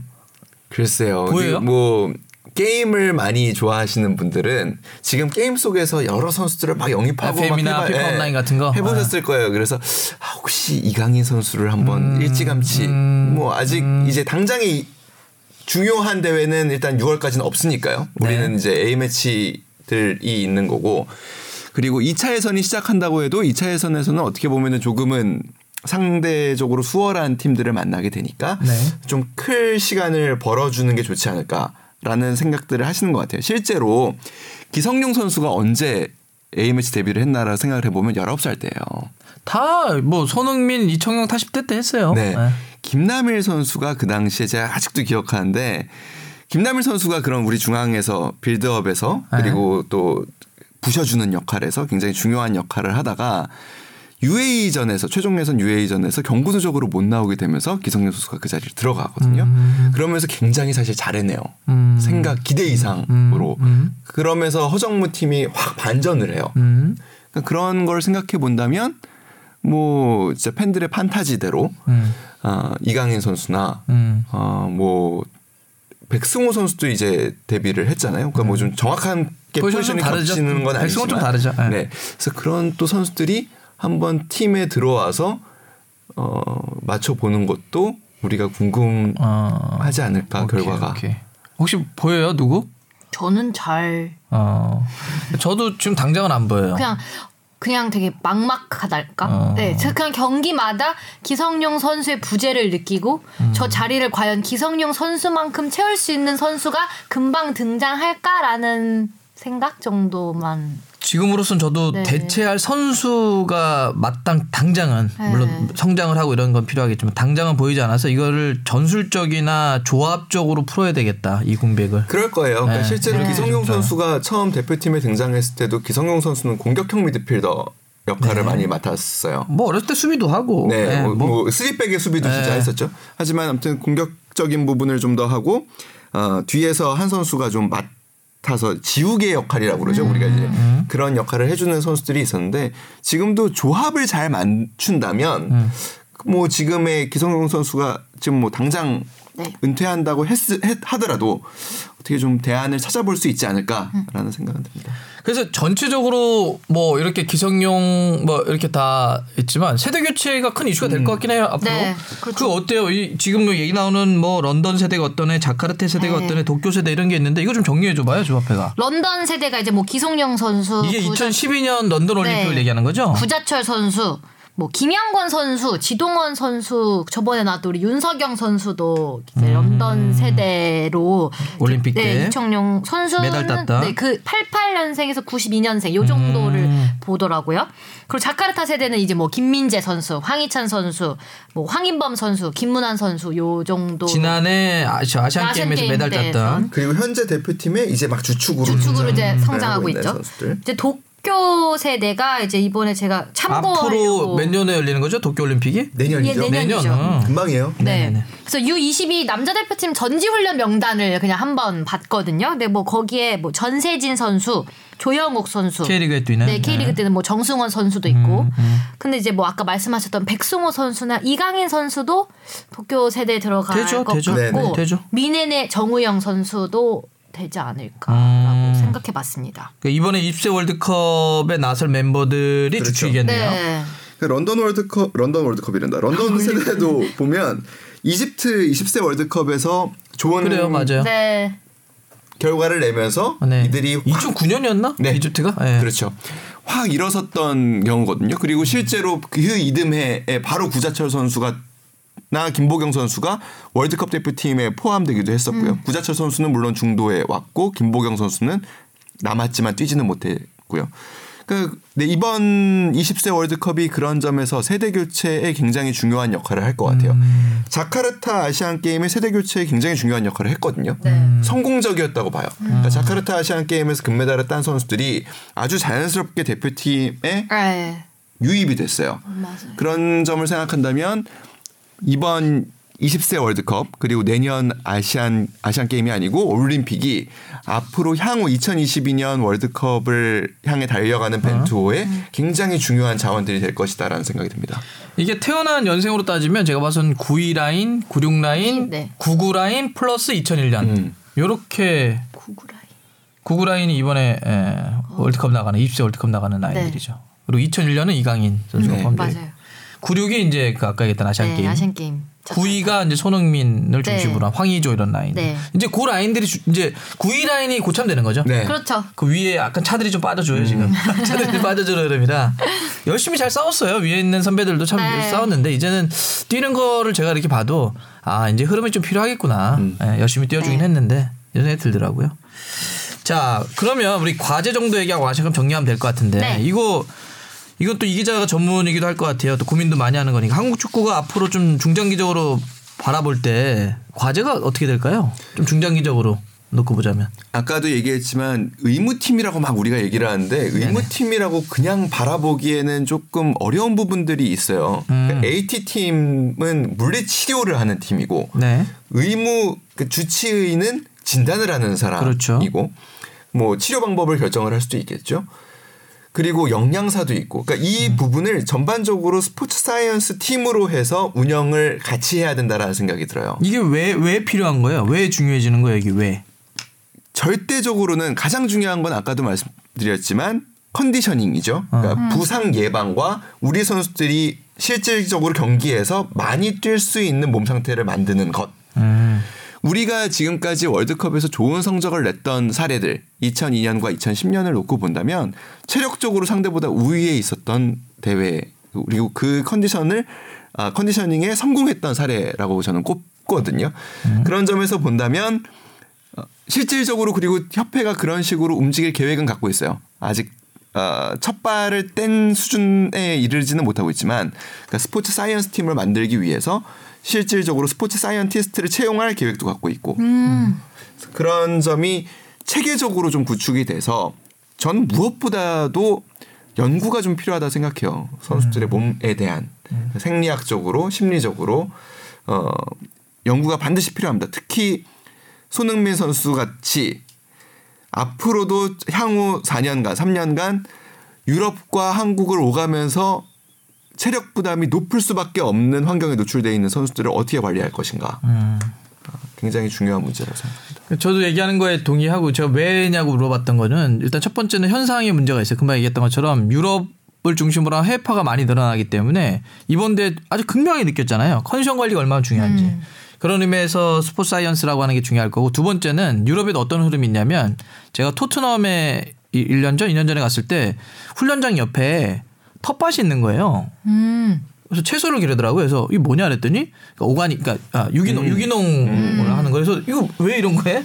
부업하니? 뭐 그랬더니 우리 선수들을 먹이려고 한다는 거예요. 음.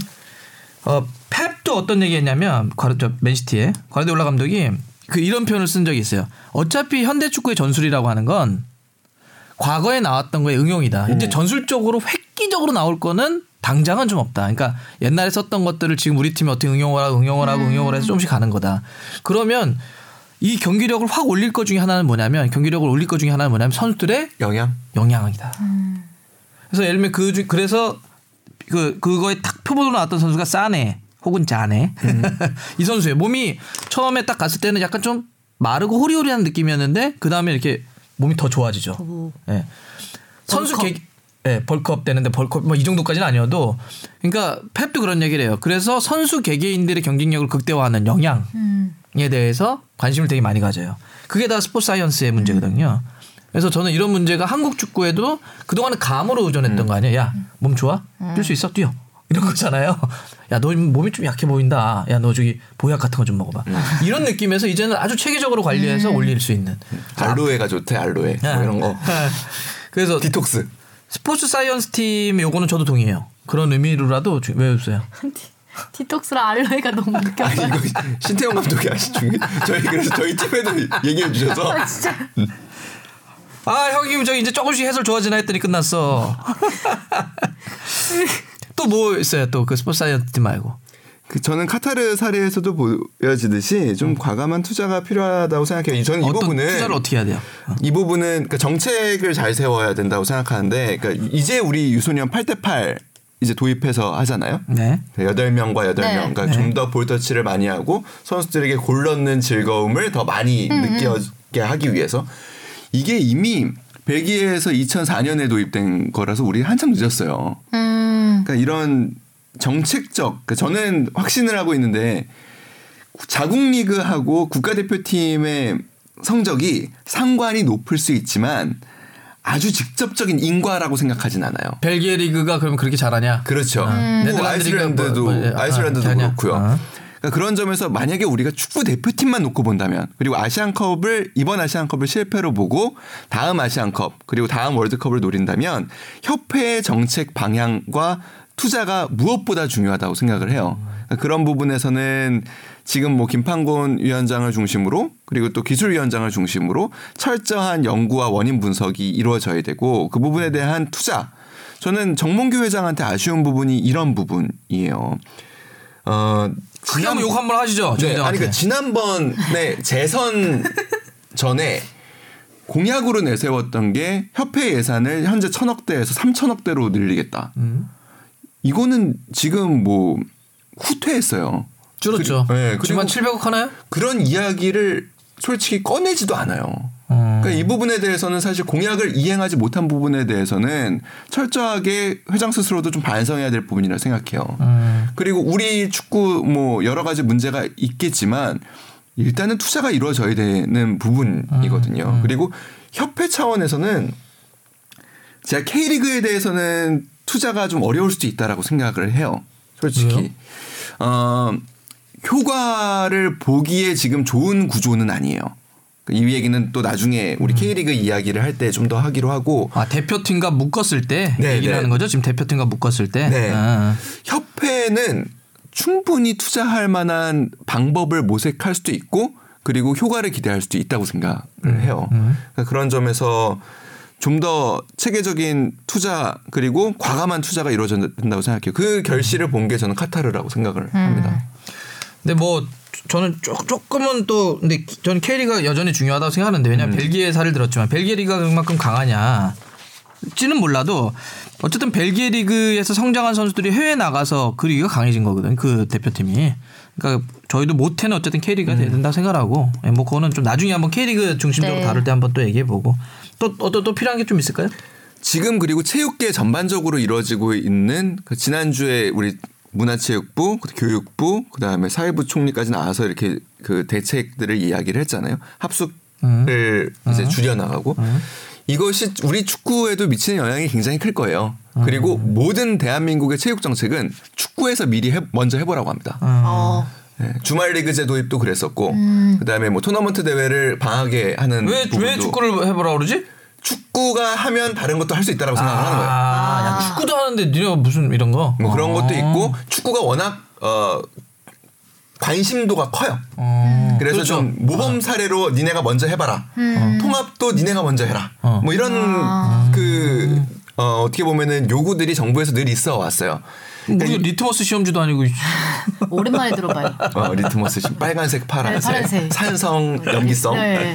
아, 너. 보고 너 보고 이렇게. 네. 그러니까 그런 부분에서 아마도 또 축구에 어떤가 뭔가 미션이 떨어질 가능성이 굉장히 높다고 생각하는데 입시 위주의 유소년 시스템은 대대적인 수술이 필요하지 않을까 그리고 불가피하지 않을까라는 생각을 합니다. 그래서 실질적으로 지금 우리 그 기술위원장 독일인 분이시죠. 이분이 사실 한국 축구가 지금 현재의 상황이 있는 건 기적이라는 표현을 했어요. 그러니까 중학교 3학년들은 중학교 대회에 나가는데 중학교 2학년과 1학년은 못 나가는 이런 현실에서 어떻게 한국은 선수를 키웠냐 음. 반성해야 될 부분이죠. 혹시 조합회는 앞으로 이런 거 그냥 느낌으로라도 한국 축구가 좀 음, 그냥 뭐 저 저는 음. 선수들의 개개인의 능력과 역량은 되게 좋은데 음. 그걸 뒷받침해 주는 환경이 좀 부족하다고 그냥 그 뭉뚱그려서 환경? 네, 그러니까 뭐 이런 이런 것들이겠죠. 뭐 투자나 이런 걸더 시스템이 약간 좀 구체적이지 못하고 음. 그런 것들이 그런 상황 속에서 음. 좋은 선수들은 참 많이 갖고 있다고 생각해요. 아, 그러니까 환경 대비 환경 네, 대비 환경 어. 대비 좋은 선수들은 참 많이 갖고 있는 것 같은데 미스테리죠 사실 거의. 그거를 좀 더 해외에서 보면 좀 이상하다 그래요. 어. 네, 좀 더 키워줄 수 있는 게 되면 더 좋겠죠. 그냥 어. 그런 바람이죠. 네. 그런 환경 대비 정말 좋은 선수는 많이 있다고 생각합니다. 저는. 저 그냥 플레이만 보면 우리 선수들이 개인기가 좀 늘어났으면 좋겠어요. 아, 여기 한 명을 제치는 제도 아. 이렇게 시도를 하려고 하는 선수도 좀 적고 마, 그럼 그렇죠. 뭐 그- 에이. 그래도 비판을 받는 건 알고 있습니다. 황희찬 선수가 뭐 너무 저좀 황소. 예, 이렇게 좀 세밀하게 덜컹- 떨어진다. 덜컹덜컹 네. 그래도 그렇게 시도하는 선수가 네. 좀더 있어야 돼요. 맞아요. 물론 그래도 더 잘하, 잘해야 되겠지만 너무 없어. 음. 1대1의 축구가 기본적으로 1대1부터 출발하는 건데 그 네. 1대1에 대한 개성이 좀 필요할 것 같고 두 번째는 이번 아시안컵을 보면 거의 거의 유럽 지도자들이에요. 거의. 음. 그러니까 확실히 점점 축구가 지도자의 싸움, 감독의 싸움으로 가니까 네. 우리도 확실히 좀 중장기적으로는 지도자에 대한 육성 음. 빨리 고민해야 되지 않냐. 좀 전술적으로 세련된 축구를 보고 싶어요. 저는 그래서 이 부분에 선수 개개인들이 대해서 막 네. 머리 박는 싸움이 네. 아니라. 협회가 투자해야 될 굉장히 중요한 포인트라고 생각하는데 지도자 육성 어떻게 할. 것이냐. 네. 아주 난 매우 구체적으로 그냥 맨날 이렇게 퉁 던지는 게 아니라 이게 뭐 하도 지도자는 정말 저는 유럽으로 보내야 된다고 생각합니다. 선수만 보낼 게 아니라. 아. 그러니까 우리 협회 차원에서 어떤 특정 뭐 협회와 MOU를 맺든 음. 어떤 문제 해결을 해서라도 네. 지도자들을 보내야 된다 생각해요. 그래서 그 뭐 어떤 특정 팀의 20세의 옵저버 시기의 코치로라도 유에파에서 뭐 어떤 지도자 자격증을 받는다고 하면 지원을 해서라도 음. 그런 지원이 필요하지 않나 생각합니다. 그러면 문화가 전제는 뭐냐 문화가 바뀌어야 돼요. 무슨 얘기냐면 그렇게 유럽에 가서 열심히 몇 년 동안 공부해온 지도자를 써야 돼요. 응. 근데 우리는 여전히 어 너 스타? 플레이어야? 월드컵 나갔었어? 이거 갖고 하니까 지금도 제가 그 지난번 어떤 심사위원으로 들어갔을 때 하는데 지역에는 20, 30대, 한 30대 초반이거나 20대 말이에요. 근데 뭐 한 대학교 때 정도 운동을 그만두고 유럽에 가서 자기 자비 들여서 진짜 공부를 거기서 지도자 자격증 따서 하는데 이름이 없다는 이유로 그냥 지역에서 조그만 팀을 하고 있는데 근데 그 주, 주위엔 다 알아요. 그 친구가 지도자 수업 들어가서 하는 토론을 해보면 완전 다르니까 축구해 보는 눈- 눈 이런 게 다르니 지식 다르니까 근데 위에 단계에서 안 쓰려고 그래요. 누군데 제가? 음. 어? 요즘 말로 뭐 듣보잡 이런 거 아니야? 이러니까 이거 좋아요. 전 매우 찬성합니다. 뭐 유럽이건 어디건 공부를 열심히 하는 건 좋은데 그러려면 이런 선수를 쓰게 해야 돼요. 아직도 무슨 뭐 너 월드컵 나가봤어? 너 A 매치 100번 뛰어봤어? 이런 거로 하면 안 됩니다. 그러면 경쟁력을 확보할 수가 없어요. 예. 역시 문제가 참. 자. 다 악면에 있네. 이 정도로 아시안컵 얘기를 할까요? 네. 아유 좀 아시안컵 얘기는 대표팀 얘기는 한도 없겠지만 이 정도로 해보고 또 시간이 굉장히 많이 지났네요. 네. 아, 이 대표팀 얘기는 역시 끝이 없어.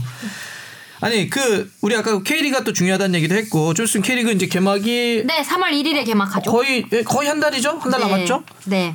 그 맞습니다. 어떻게 돼요 이번에 개막이나 올 시즌 달라지는 거 좀 있어요? 자, 일단 3월 1일에 전북과 대구의 공식 개막전을 시작으로 이제 2019 3월 1일. 네. 지난 대회 지난 네, 리그 연도 K리그 우승팀과 우승. 네, 리그 우승팀과 FA컵 우승팀의 경기를 옛날에 시작으로 이거 슈퍼컵이라 불렀죠. 네. 예. 어, 옛날 K리그는. 예. 그렇게 공식 이제 음. 시즌 시작되고요. 올 시즌 달라진 점은 각 팀당 1회씩 평일 금요일 홈 경기가 열립니다. 어, 네. 금요일 밤 경기. 네, 그래서 총 12경기가 아. 열린다고 하고요. 시즌 첫 평일 금요일 경기는 3월 29일 문수 29일. 월드컵 경기장에서 열리는 울산과 제주의 경기가 이제 첫 번째 금요일 홈 경기로 되어 있습니다. 음. 네. 그리고 이제 뭐 경기를 이렇게 쪼개는 건 좀 괜찮다고 봐요. 저, 어, 저도요. 저도, 저도 이거는 그 장사로 놓고 보자면 그 장사일수를 영업일수. 영업일수를 네, 아, 늘리는. 아 영업일수라고 그러지 네, 장사일수가 영업, 아니라. 영업일수요. 근데 영업- 말입니다. 사실 근데 네. 영업 시간도 중요한데 저는 이제 금요일이면 이제 퇴근들 하시고 보기에 좋은 시간대면 좋겠다는 바람도 있는데 몇 시 잡았어 이거? 시간을 제가 아까? 그건 못 찾아봤네요. 아, 그래요? 네. 근데 저는 한 8시 이랬으면 좋겠는데 8시 10시 이러면 좋겠는데 이게 아닌 아마 것 또 같아요. 방송이 붙으면 방송국에 또 시, 이거 시간하고 막 또 봐가지고 이렇게 할 텐데. 그건 또 제가 네. 시간을 알아올게요. 네. 네 그리고 이제 뭐 K리그 좋아하시는 분들이 기다리는 라이벌 매치가 있잖아요. 네네네. 뭐 동해안 더비라고 불리는 포항과 울산의 경기는 5월 4일 음. 그리고 슈퍼 매치라고 불리는 수원과 서울의 경기는 어린이날 그러니까 5월 4일과 5월 5일에 슈퍼 매치들이 열립니다. 일부러 붙였네요. 네, 네. 아마도 일부러 붙인 것 네. 같습니다. 많이 기대해 주세요. 참뭐 제가 듣기로는 K리그 중계권 제가 제가 음. 몸담고 있는 이 현장에서의 이야기를 놓고 보면은 아 좋지는 않은 것 같아요. 어, 음. 중계권? 음. 네, 그냥 뭐 우리 팟캐스트니까 그냥 다 이름 까고 얘기하면 MBC 스포츠 플러스 같은 경우에는 지금 두 개 채널을 운영을 하고 있었잖아요. 하나 없어졌잖아요. 네, 네, 그래서 그런 부분에서 좀 어려움이 좀 있는 것 같고 K리그 편성에 대신에 JTBC가 지금 들어오려는 것 같아요.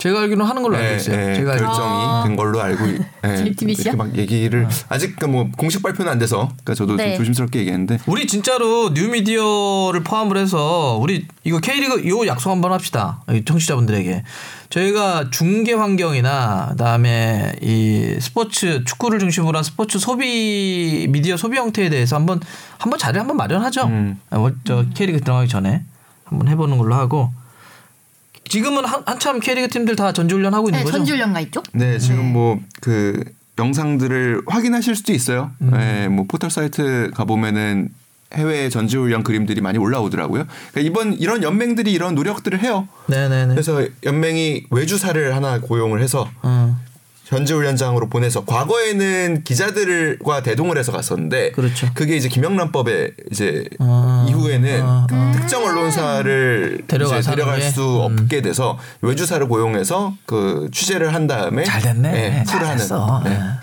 형식의 그- 이게 이적 시장 마감은 언제 되죠 K리그는? 이적 시장 거의 2월 마감은- 말인가요? 아, 근데 선수들의 소속 원 소속과 또 좀 아, 연관이 복잡해요? 있어요. 네. 어쨌든 K리그도 이제 언제 한번 그 이제 아직 K리가 전주훈련이고 그러니까 저희가 K리그를 현재 경기가 없어서 많이 다루지는 않는데 이것도 개막하기 전에 K리그만 또 특집을 한번 다루자고요. 네. 네. 선수 이동이나 뭐 전력 분석 같은 것도 한번 재밌게 대신 네. 좀 해보고 K리그 얘기하면 또 아챔도 빼놓을 수가 없잖아요. 네, 아시아 아- 챔피언스 리그는 어떻게 되죠? 2월 5일에 이제 시작을 하는데요. 2월 5일? 네, 이제 이제 2월 5일에 시작해요. 얼마 안 남았네. 2월 5일부터 19일까지 일단 플레이오프가 먼저 시작이 되고 어. 이제 플레이오프 끝나면 이제 3월에 조별리그는 또 3월 4일부터 하는데요. 음. 출전하는 이제 한국 구단이 전북 현대, 울산 현대, 경남FC, 대구FC 이렇게 음. 네 팀인데 지금 울산이 플레이오프를 치러야 돼요. 여기서 어. 이겨야 이제 조별리그로 진출을 어. 합니다. 어. 네. 이게 아, 아챔이 이걸 좀 키워볼 수 있는 컨텐츠인데. 네. 아, 그렇죠. 재밌고 그렇죠. 국가대항전 성격을 또 띠고 있기 어쩔 수 때문에 없죠. 약간 대리전 느낌이 있어요. 네. 네. 그래서 클럽들의 자존심이기도 하고 그리고 도시와 도시의 싸움이라는 점에서 저는 음. 굉장히 맞아 재밌어. 네. 예.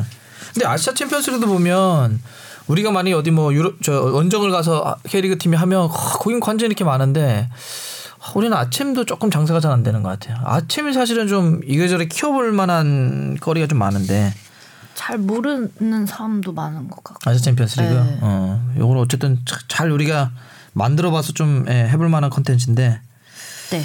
아챔. 어, 아챔 어때요? 괜찮지 않아요, 진짜? 저는 늘 아시아 챔피언스 리그가 한국 축구 K리그를 어떻게 보면 boom up할 수수 있는? 있는, 음. 예, 거라고 생각을 하는데 평일 밤 시간에 하는 게 과연 어떻게 보면은 지금 현재 우리 시스템에서 득이 되는가 실이 되는가는 조금은 좀 음. 무슨? 어려운 그러면 낮에 해야. 된다는 거예요?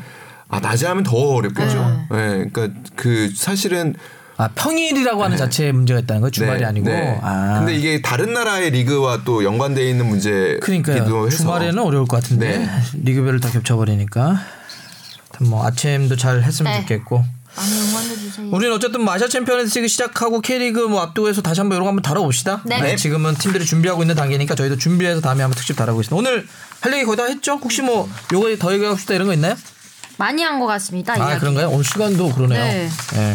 자 그러면 어, 다음 번에는 저뽕 PD가 살아오겠죠? 연락도 절도 안 다음이 된다는데. 설이에요.